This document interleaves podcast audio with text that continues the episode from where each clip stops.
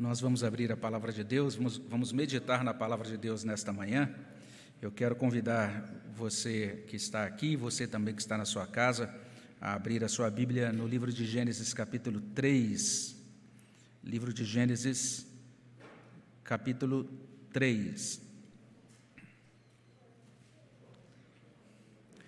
Nós vamos fazer uma leitura, na, na verdade, todo o nosso, o nosso momento de meditação está baseado aí em Gênesis 3, de 7 até 24.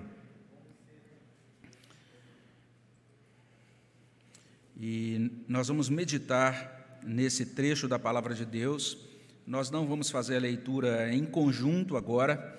O que eu peço a você aí da sua casa, nós que estamos aqui, é que mantenhamos aí a nossa Bíblia, vamos mantê-la aberta nesse capítulo 3 para que a gente possa é, ir acompanhando. Nós vamos passar por todos os, os, versículos a partir do verso 7 até o verso 24. Vamos acompanhando à medida em que o texto é, for sendo exposto.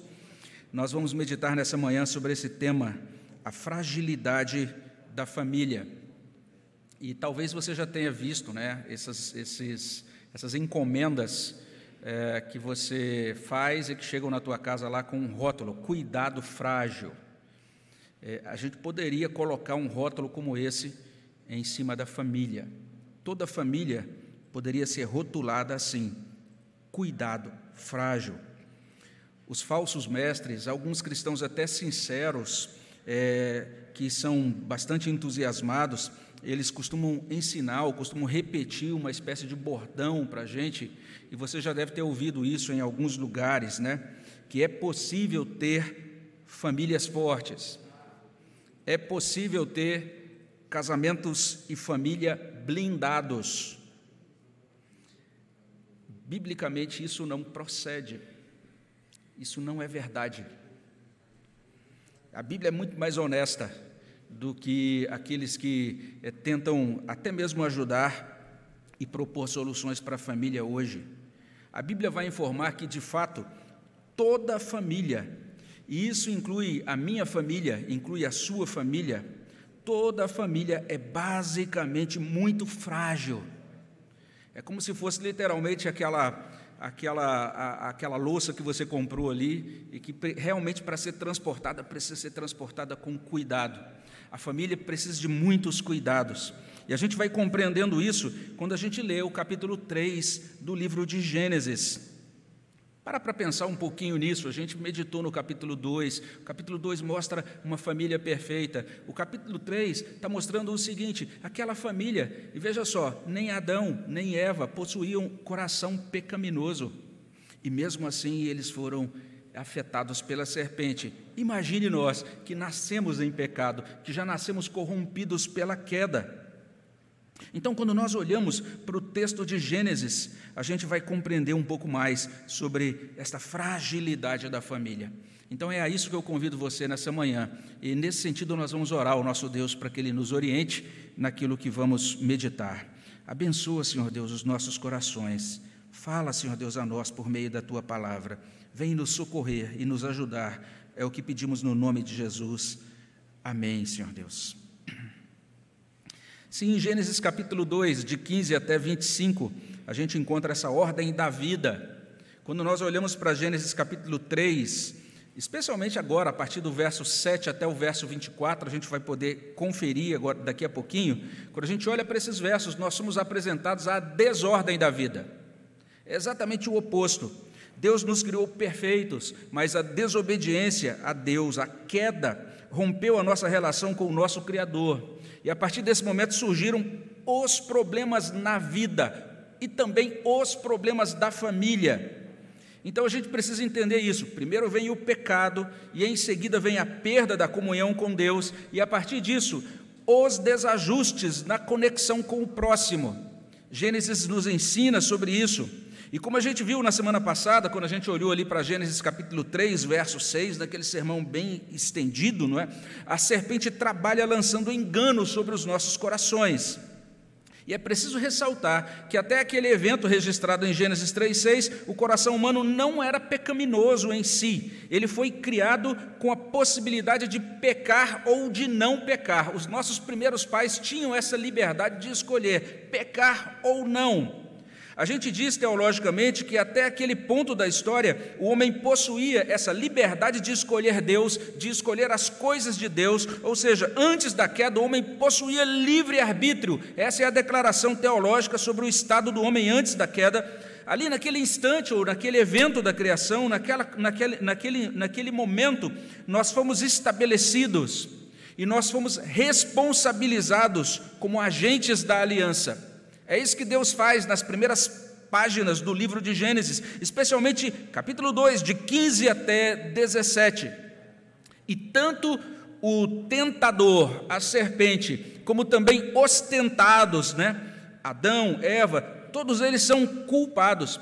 E todos nós, agora, como agentes de Deus dentro da história, nós colhemos as consequências dos nossos pecados. Gênesis capítulo 3, de 7 a 24, vai enfatizar bastante isso. Primeiro, quando olhamos para essa passagem, a gente aprende, a gente é informado que a família é fragilizada pelas consequências da queda. É a queda que torna as famílias frágeis. Segundo, Gênesis também vai nos abençoar, vai mostrar que, mesmo fragilizada, a família é socorrida pela graça de Deus. A gente vai encontrar tudo isso aqui nesse capítulo 3 do livro de Gênesis. Então vamos conferir isso, verificando em primeiro lugar esse ensino, né? A família é fragilizada pelas consequências da queda. Você pode agora, aí com a sua Bíblia aberta, e conferindo isso a partir do verso 7. O texto vai informar sobre sete ou oito consequências da queda, dependendo de como a gente conta. Algumas consequências vão aparecer em forma de narrativa, aí nos versos 7 até 13, e além disso, nós temos juízos que o próprio Deus profere em forma de poesia, nos versos 14 até 19. Então, é o segundo trecho poético da Bíblia, e o segundo trecho poético da Bíblia, veja só, o primeiro trouxe palavras de amor da, do homem com relação à sua esposa. Mas o segundo trecho de poesia da Bíblia vai trazer agora sentenças de Deus proferidas depois da queda. Vamos dar uma olhadinha aí nesse texto e vamos perceber quais são essas sete ou oito consequências da queda. Primeira consequência, quando a gente olha para a palavra de Deus, a gente vai entender que Adão e Eva perderam a inocência espiritual, perderam a inocência moral. Verso 7: Abriram-se então os olhos de ambos, e percebendo que estavam nus, então perceba agora que eles notam que estão nus. Primeira consequência é essa: eles deixam de desfrutar de paz, de espontaneidade diante de Deus e um do outro. Mas a queda tem uma segunda consequência. A segunda consequência da queda é justiça própria e autossuficiência. O texto diz ainda no verso 7: coseram folhas de figueira e fizeram cintas ou aventais para si. Isso quer dizer que Adão e Eva passaram a entender que eles podiam dar conta da sua vida, dos seus problemas, sem o socorro de Deus, eles próprios encontrando soluções a despeito do socorro de Deus. Para piorar, temos a terceira consequência, que é a quebra da comunhão com Deus. Ela aparece a partir do verso 8 até o verso 10. Quando ouviram a voz do Senhor Deus, que estava no jardim pela viração do dia, esconderam-se da presença do Senhor Deus, o homem e sua mulher, por entre as árvores do jardim. E chamou o Senhor Deus ao homem e lhe perguntou: Onde estás? E ele respondeu: Ouvi a tua voz do jardim, e porque estava nu, tive medo e me escondi.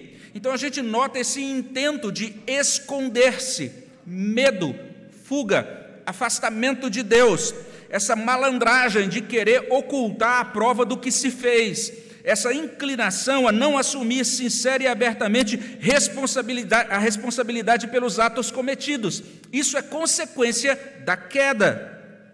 Tem ainda uma quarta consequência, que é um desdobramento da anterior, que é o enfraquecimento e é a distorção da relação entre o homem e a mulher. Está aí nos versos 11 e 12. Perguntou-lhe Deus: Quem te fez saber que estavas nu? Comeste da árvore de que te ordenei que não comesses? Então disse o homem: A mulher que me deste por esposa, ela me deu da árvore e eu comi. Ou seja, o homem que deveria amar, deveria proteger sua mulher, esse homem acusa tanto Deus, como também é porque ele disse que Deus foi quem deu essa mulher a ele, mas ele também acusa sua esposa, ele usa sua esposa como escudo, ele se esconde atrás dela. E tudo se complica quando a gente olha para essa consequência, ela se desdobra lá no verso 16. Lá no verso 16, a parte final, a parte B do verso 16, traz assim: O teu desejo será para o teu marido, e ele te governará. E o que se tem por certo quando a gente olha para esse verso aí 16, a parte final, é que ele está dizendo isso, que a caminhada conjugal agora não é mais é, como antes. Tem um problema que está surgindo aí. Essa caminhada que tinha que ser, que deveria ser de ajuda, de correspondência mútua, né? Far-lhe uma auxiliadora que corresponda a você lá em 2,18. Agora essa caminhada se torna uma caminhada de briga, de beligerância se você tem a Bíblia de Estudo de Genebra, você vai conferir lá na nota de rodapé, vai constar assim: que esse ponto, capítulo 3 de Gênesis, versículo 16, parte B, fala sobre um conflito, ou insere um conflito entre os sexos. E isso é interessante a gente entender os detalhes aqui desse, desse, versículo, porque a declaração dessa segunda parte do verso 16 pode ser interpretada como uma tentativa frustrante da mulher de agradar o marido e você vai encontrar isso é, em algumas traduções. Por exemplo, tem uma paráfrase, a paráfrase é a mensagem que diz assim: Você vai querer agradar o seu marido, mas ele governará sobre você. Outras traduções destacam um anseio da mulher para estar com o marido. A nova tradução na linguagem de hoje. Você terá desejo de estar com o seu marido e ele a dominará. E o grande problema aqui, quando a gente olha para esse texto, o grande desafio é entender o significado da palavra desejo. Porque essa palavra desejo que aparece aqui em 3,16 também aparece em 4, verso 7. Lá no capítulo 4, verso 7, Deus está falando com Caim. E Deus diz assim para Caim: Caim, o teu desejo será contra ti, cumpre a ti dominá-lo. A palavra desejo aqui em Gênesis 3,16 é uma palavra hebraica muito interessante que transmite essa ideia de esperar a espreita. Então, literalmente, o que Deus está falando lá para Caim, no capítulo 4, é: Caim, o teu desejo está aí junto à porta, como se fosse um animal feroz, prestes a atacar você. E aqui em Gênesis 3,16, o teu desejo será para com o teu marido, significa literalmente isso: que a esposa, por causa da queda, agora ela vai espreitar o marido com a intenção de abatê-lo como presa. Ela vai ser feroz atacando o seu marido. Mas o texto diz: o seu marido a governará. E a palavra também, que é traduzida por governará, aqui evoca controle. Esse marido vai tentar controlar essa mulher, cruel, obsessivamente, consequência da queda. Agora, as relações harmoniosas que existiam dentro da família, elas são agora conturbadas, são distorcidas. E daí a King James atualizada traz: seguirás desejando influenciar o teu marido desejará influenciar o teu marido, mas ele te dominará. E aí, exatamente, a gente chega num ponto que alguns entendem como uma extensão da quarta consequência da queda, outros entendem como uma quinta consequência da queda, porque também é baseado no mesmo versículo 16, a parte B, e alguns olham para esse versículo e dizem o seguinte: parece que a queda produziu uma deformação psicológica fundamental que nos impede, como seres humanos, de operar adequadamente nos nossos relacionamentos. E apesar de termos sido feitos para viver o mandato social harmonicamente, nós não conseguimos mais fazer isso. A sexta consequência da queda aparece no início do verso 16: é a multiplicação da dor da mulher. E a mulher disse: Multiplicarei sobremodo os sofrimentos de tua gravidez, em meio de dores darás à luz filhos. E essa expressão que é traduzida por dores significa literalmente dificuldade, sofrimento, angústia. E o texto, dizem alguns estudiosos, ele tem uma aplicação mais extensa do que parece. Ele não está apenas dizendo que a mulher vai ter dor no momento específico do parto, mas, de acordo com o servo de Deus, o nosso irmão Van Groningen, ele diz assim: que comentaristas têm chamado a atenção ao fato de que o parto, falado aqui no texto, pode muito bem incluir mais do que é experimentado na gravidez e na atividade efetiva do nascimento. Parece que nesse contexto, a palavra significa literalmente, ela deve incluir literalmente todo o processo de criação e educação dos filhos. E esse estudioso diz que isso vai ser exemplificado no capítulo seguinte, no capítulo 4, que fala sobre o assassinato de Abel e Caim. O fato de Deus estabelecer dores para as mulheres significa literalmente o seguinte: que a partir de agora a mulher vai sentir essa dor que faz parte do próprio processo de criar, de educar filhos, e diz esse estudioso: uma experiência dessa dor aumentada seria aquela porção de Maria quando viu seu filho crucificado. Agora, os filhos produzem preocupação, sofrimento, dificuldade. Para piorar, a sétima consequência, maldição sobre a terra, cansaço, sofrimento, a partir do verso 17. Então a gente tinha antes da queda um jardim de delícias, um jardim plantado pelo próprio Deus, como lemos em Gênesis 2, 8 e 9. Mas depois da queda, sofrimento na obtenção do sustento da terra sob maldição. Verso 17. E Adão disse: Visto que atendeste à voz da tua mulher e comeste da árvore que eu te ordenara não comesses, maldita é a terra por tua causa, em fadigas obterás dela o sustento durante os dias de tua vida. E aqui a gente tem esse substantivo traduzido por fadigas, que significa dificuldade, sofrimento. E além disso, sublinha-se essa ideia de um trabalho extenuante e para a vida toda, a vida toda o homem vai trabalhar desse modo. E daí tem a paráfrase de Peterson, a mensagem que diz assim: Porque desobedeceste, tirar o alimento da terra será tão sofrido quanto o parto da mulher. Você sofrerá para trabalhar durante toda a vida. E ainda nos versos 18 e 9, a gente tem isso sendo confirmado: a terra produzirá cardos e abrolhos, tu comerás a erva do campo, no suor do rosto comerás o pão, é o que diz o início do verso 19.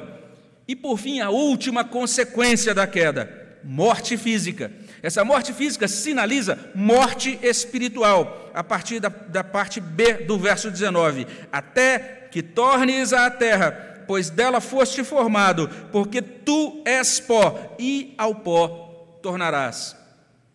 Paulo atualiza isso na sua carta aos Romanos, dizendo: O salário do pecado é a morte.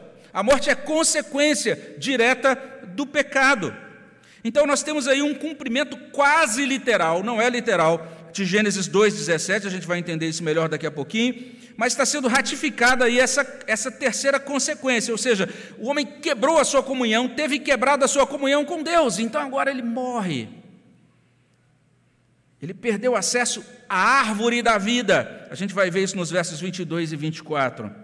Então são oito consequências que afetam toda a existência humana, a começar na família. Família é fragilizada por estas oito consequências na queda, da queda. Pense aí nos problemas que você passou na sua família na, nos últimos, sei lá, não precisa nem pensar muito longamente. Pense no último ano agora, depois do início da pandemia. Faça uma reflexão, compare os problemas que você passou com essa lista de consequências aqui. Você vai ver que a maioria dos problemas está incluído aí, tem, tem ligação com essas oito consequências da queda. A gente poderia se sentar, podia chorar diante disso, a gente podia ficar desesperado aí sem nenhuma, sem nenhum alento, se não fosse a misericórdia de Deus. Aleluia, porque o Criador não nos deixa sem ajuda. A Bíblia vai revelar aqui nesse capítulo 3 de Gênesis, não apenas que a família é fragilizada pelas consequências da queda, mas em segundo lugar, nós vamos aprender aqui que, mesmo fragilizada, a família é socorrida pela graça de Deus. É isso que é mostrado aqui, ainda no capítulo 3 de Gênesis. De Gênesis. Esse é o segundo ensino.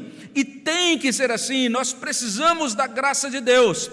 Porque, como eu disse antes, nenhuma família, até mesmo a família cristã, nenhuma família é em si mesma forte. Se nós prestarmos atenção, desde 3, capítulo 3, verso 9, Deus está dispensando graça, está dispensando favor imerecido a esse homem caído. Perceba lá no verso 9: Deus vem ao encontro do homem perguntando: Onde estás? Olha a graça de Deus aí.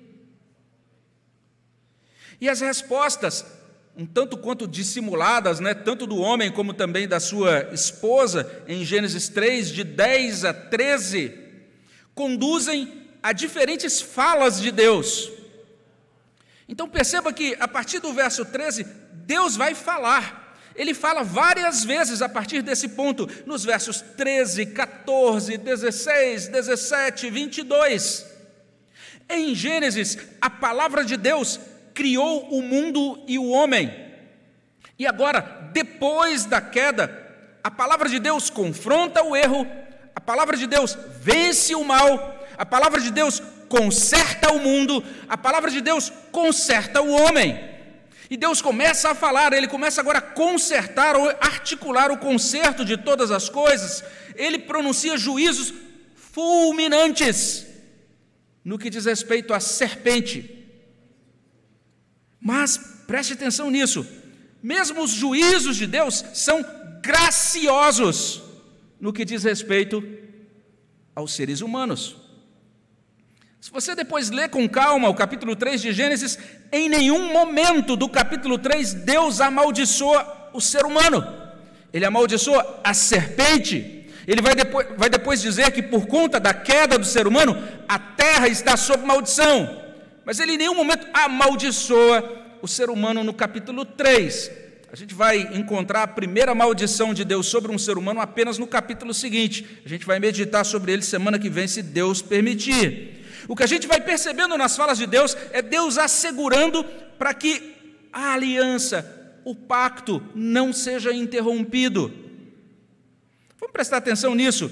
Olha lá, no verso 3, a mulher diz: A serpente me enganou. E depois que ela diz isso a Deus, Deus agora se dirige à serpente. Deus fala com a serpente. A serpente é amaldiçoada com completa derrota, com completa humilhação, com completa destruição. Aí, a partir do verso 14. Verso 14 traz assim: Então o Senhor Deus disse à serpente: Visto que isto fizeste, maldita és.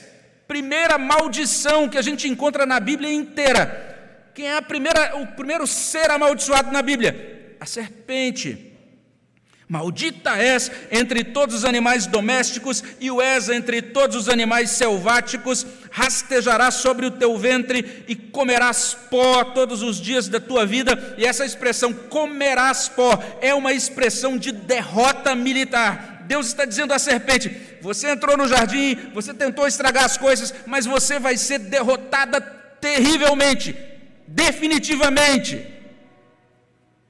E em Gênesis 3,15, Deus é o primeiro pregador do Evangelho na Bíblia. Aí em Gênesis 3,15, Deus promete, garante três coisas. Ele diz: Porém, inimizade entre ti e a mulher, entre a tua descendência e o seu descendente. Ou seja, ele estabelece uma antítese irreconciliável. Ele estabelece que vai haver dois tipos de pessoas na terra a semente, ou quer dizer, a descendência ou linhagem da serpente, e a semente, ou o descendente da mulher, e esses que fazem parte da linhagem da mulher. Ele também assegura que o descendente da mulher, que é Jesus Cristo, vencerá a serpente. Este te ferirá a cabeça e tu lhe ferirás o calcanhar. Jesus será ferido pela serpente mas no fim Jesus esmagará a cabeça da serpente, ainda que ferido o redentor vencerá. É a promessa de Gênesis 3:15. E a vitória do Senhor Jesus Cristo garantirá o perdão dos pecados e a salvação de todos os crentes. Daí a afirmação de um servo de Deus. Ele diz: "A luta amarga terminará com a vitória para a semente da mulher, isto é, para o Messias e para os regenerados que têm fé nele. E mesmo aquelas sentenças contra a mulher e o homem, lá em Gênesis 3, de 16 até 19, se você prestar atenção naquelas sentenças, o que elas estão dizendo? Estão dizendo o seguinte: o primeiro casal não foi fulminado, eles não foram imediatamente mortos. Deus decidiu não aplicar aquela pena do pacto das obras, que consta lá em Gênesis 2, 16 e 17. Deus decidiu não aplicar aquela pena imediatamente.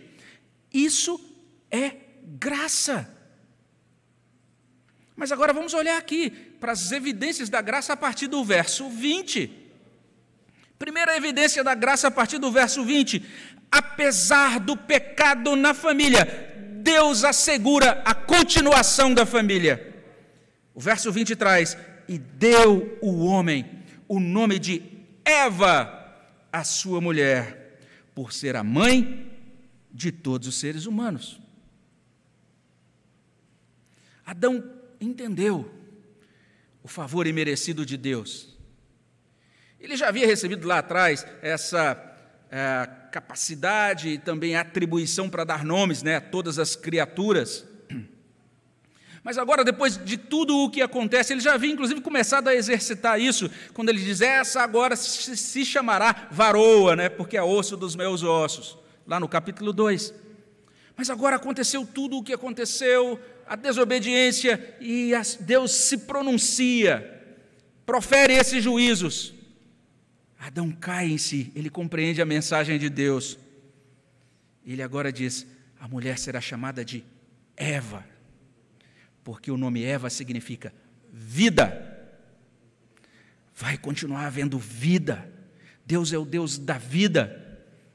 Apesar de estarmos sob sentença de morte, Deus está assegurando continuação de vida. Ainda que vão vir filhos com dor, mas viram filhos haverá descendência, aquela promessa lá do início, de que o homem se multiplicaria, encheria a terra, seria agente de Deus, dos propósitos de Deus no mundo. Aquilo vai acontecer. Por isso que ela vai se chamar Eva, e o texto explica, ela vai ser a mãe de todos os seres humanos. Essa aí mesmo, essa mulher frágil, essa mulher que foi enganada, essa mulher que não foi perfeita, é ela mesmo, ela será símbolo de vida, a mãe dos seres humanos. Segunda evidência da graça. Apesar do pecado na família, Deus cobre a nudez da família. Verso 21: Fez o Senhor Deus vestimenta de peles para Adão e sua mulher, e os vestiu. E a gente poderia se desdobrar bastante aí na riqueza dessa teologia da redenção como cobertura da nudez. Apocalipse vai falar muito sobre isso, sobre Deus agora dando à sua noiva as vestes nupciais. Terceira evidência da graça, aqui em Gênesis capítulo 20, até mesmo as palavras finais do capítulo, que informam sobre a expulsão do primeiro casal do Éden, podem ser tomadas como um ato gracioso. Um ato de preservação, quando olhamos aí para os versos 22 a 24. Então disse o Senhor Deus: Eis que o homem se tornou como um de nós, conhecedor do bem e do mal, assim que não estenda a mão, e tome também da árvore da vida, e coma e viva eternamente.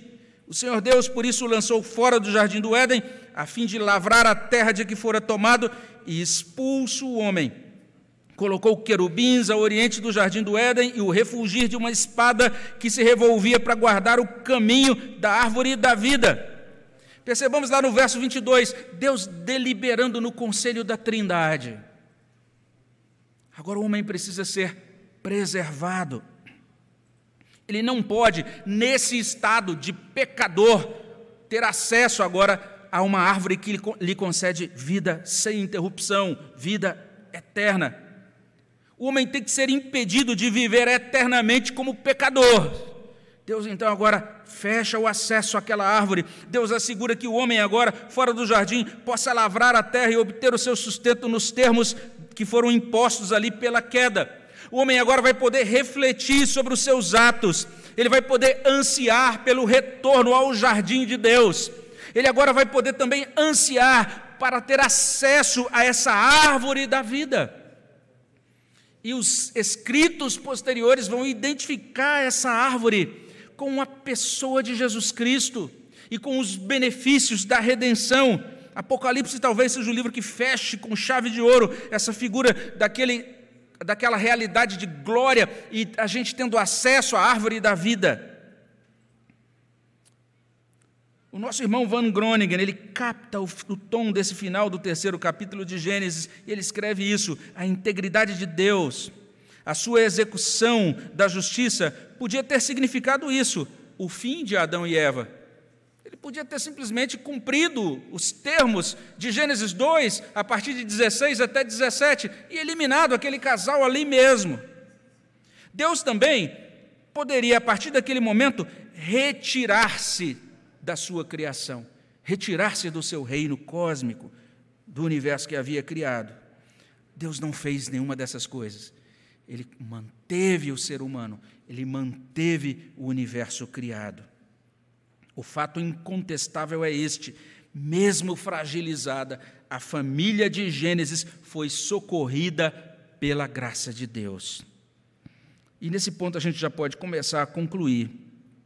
A gente pode repassar aquilo que foi dito, ou seja, quando a gente olha para Gênesis capítulo 3, a partir do verso 7 até o verso 24, a gente aprende aqui que a família é fragilizada pelas consequências da queda. Não existe nenhuma família que não esteja debaixo dessas consequências.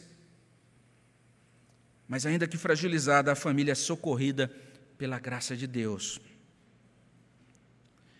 Desde que eu me entendo por crente, eu tenho ouvido muitas afirmações sobre família. E eu mesmo disse muitas coisas como família nos anos é, que passaram. Algumas dessas coisas foram muito bem intencionadas.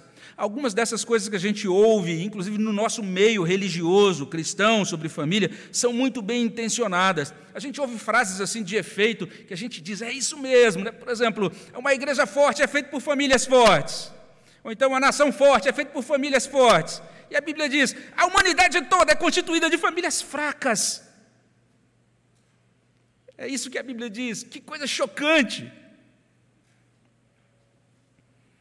Eu muitas vezes ensinar, ensinei isso, que o Evangelho ele assegura uma espécie de blindagem da família. Se torne crente, se torne evangélico, agora você vai ver que Deus vai blindar, vai proteger sua família.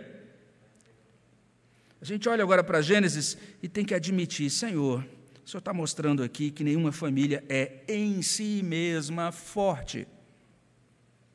Por causa da queda, toda família sobre a face da terra, até e especialmente, a gente vai falar sobre isso semana que vem, especialmente a família cristã é fragilizada.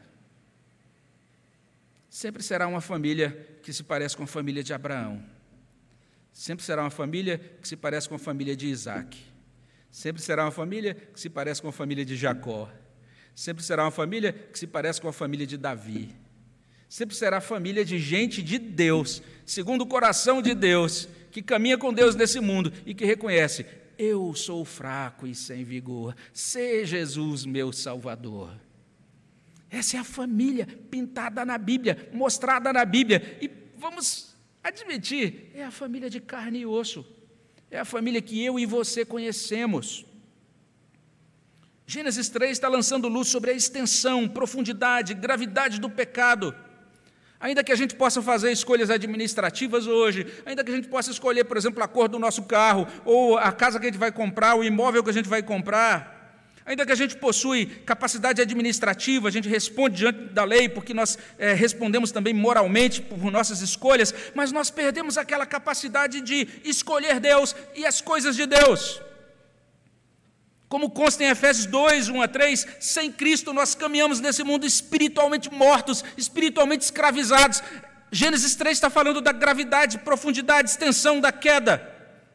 Em Mateus 15, 19, Jesus vai dizer isso: que agora, por conta da queda, o mal habita dentro dos nossos corações, é de dentro do coração que vêm as coisas ruins. A gente vai ler lá em Tiago 1, de 13 a 15, que por causa da queda, agora nós somos tentados e somos vencidos por nossa própria cobiça. Tudo isso nos afeta individualmente, tudo isso afeta as nossas famílias. Ai de nós! Ai das nossas famílias! Nós precisamos de socorro. Nós estamos infectados pelo pecado, subjugados pela serpente. Que Deus nos dê ouvido para ouvir. Que Deus nos dê arrependimento para mudar. Que Deus nos dê fé para crer. Que Deus abra os ouvidos, os corações da nossa família.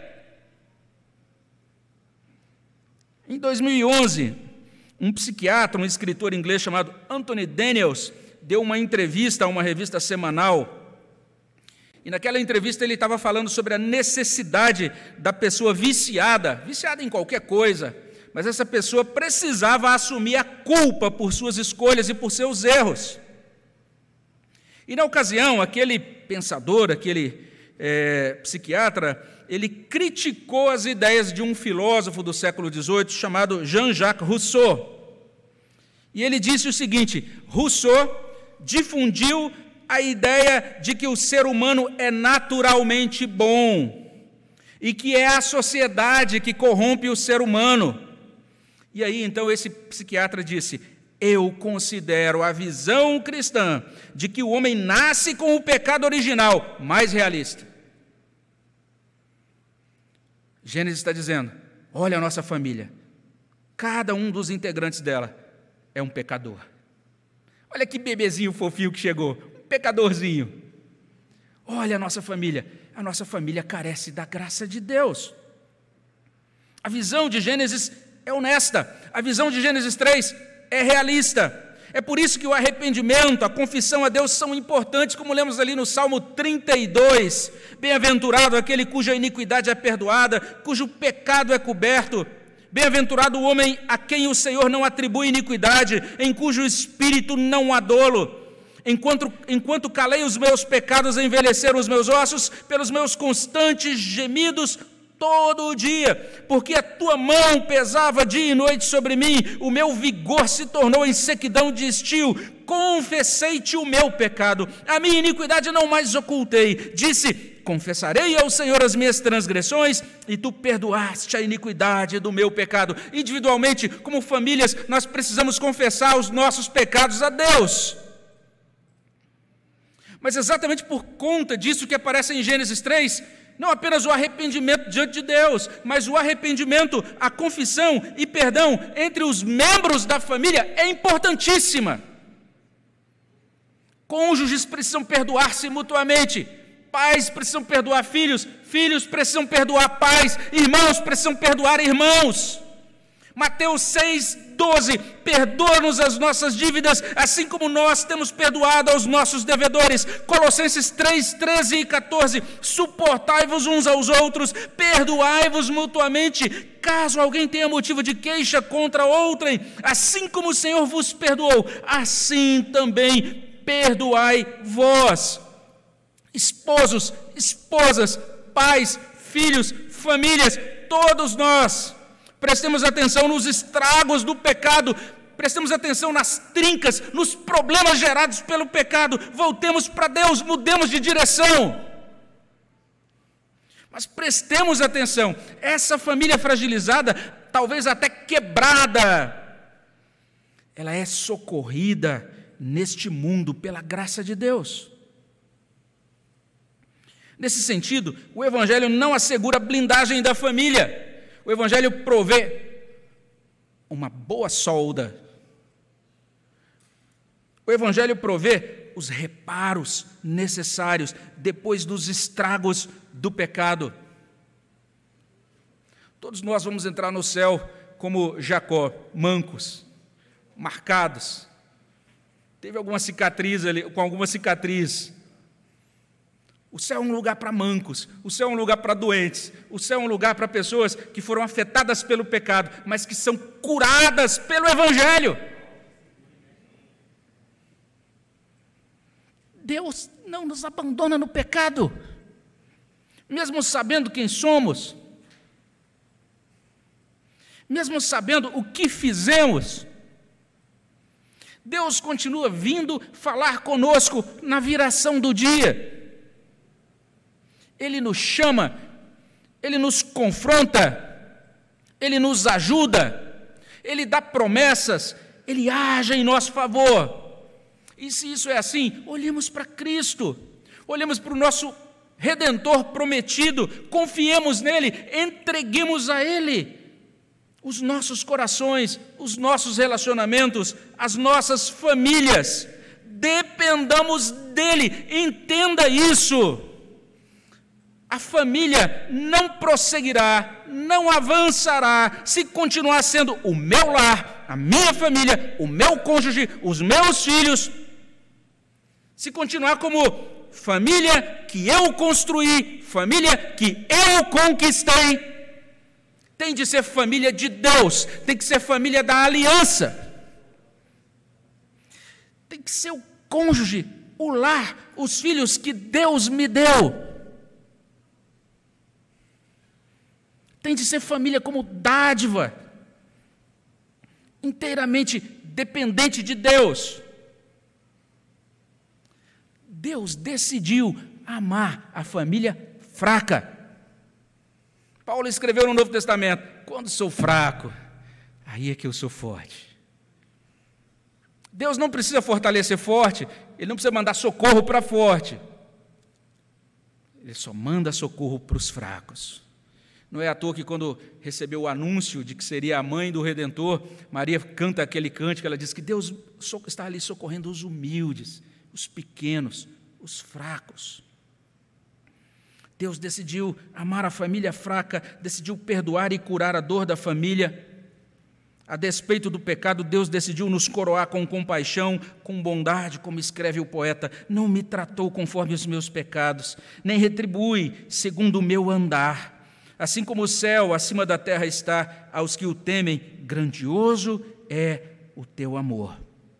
E que o amor de Deus, que socorreu aquele primeiro casal, possa também nos socorrer nessa manhã, que ele possa repousar sobre nós, sobre as nossas famílias. Amém, meus irmãos?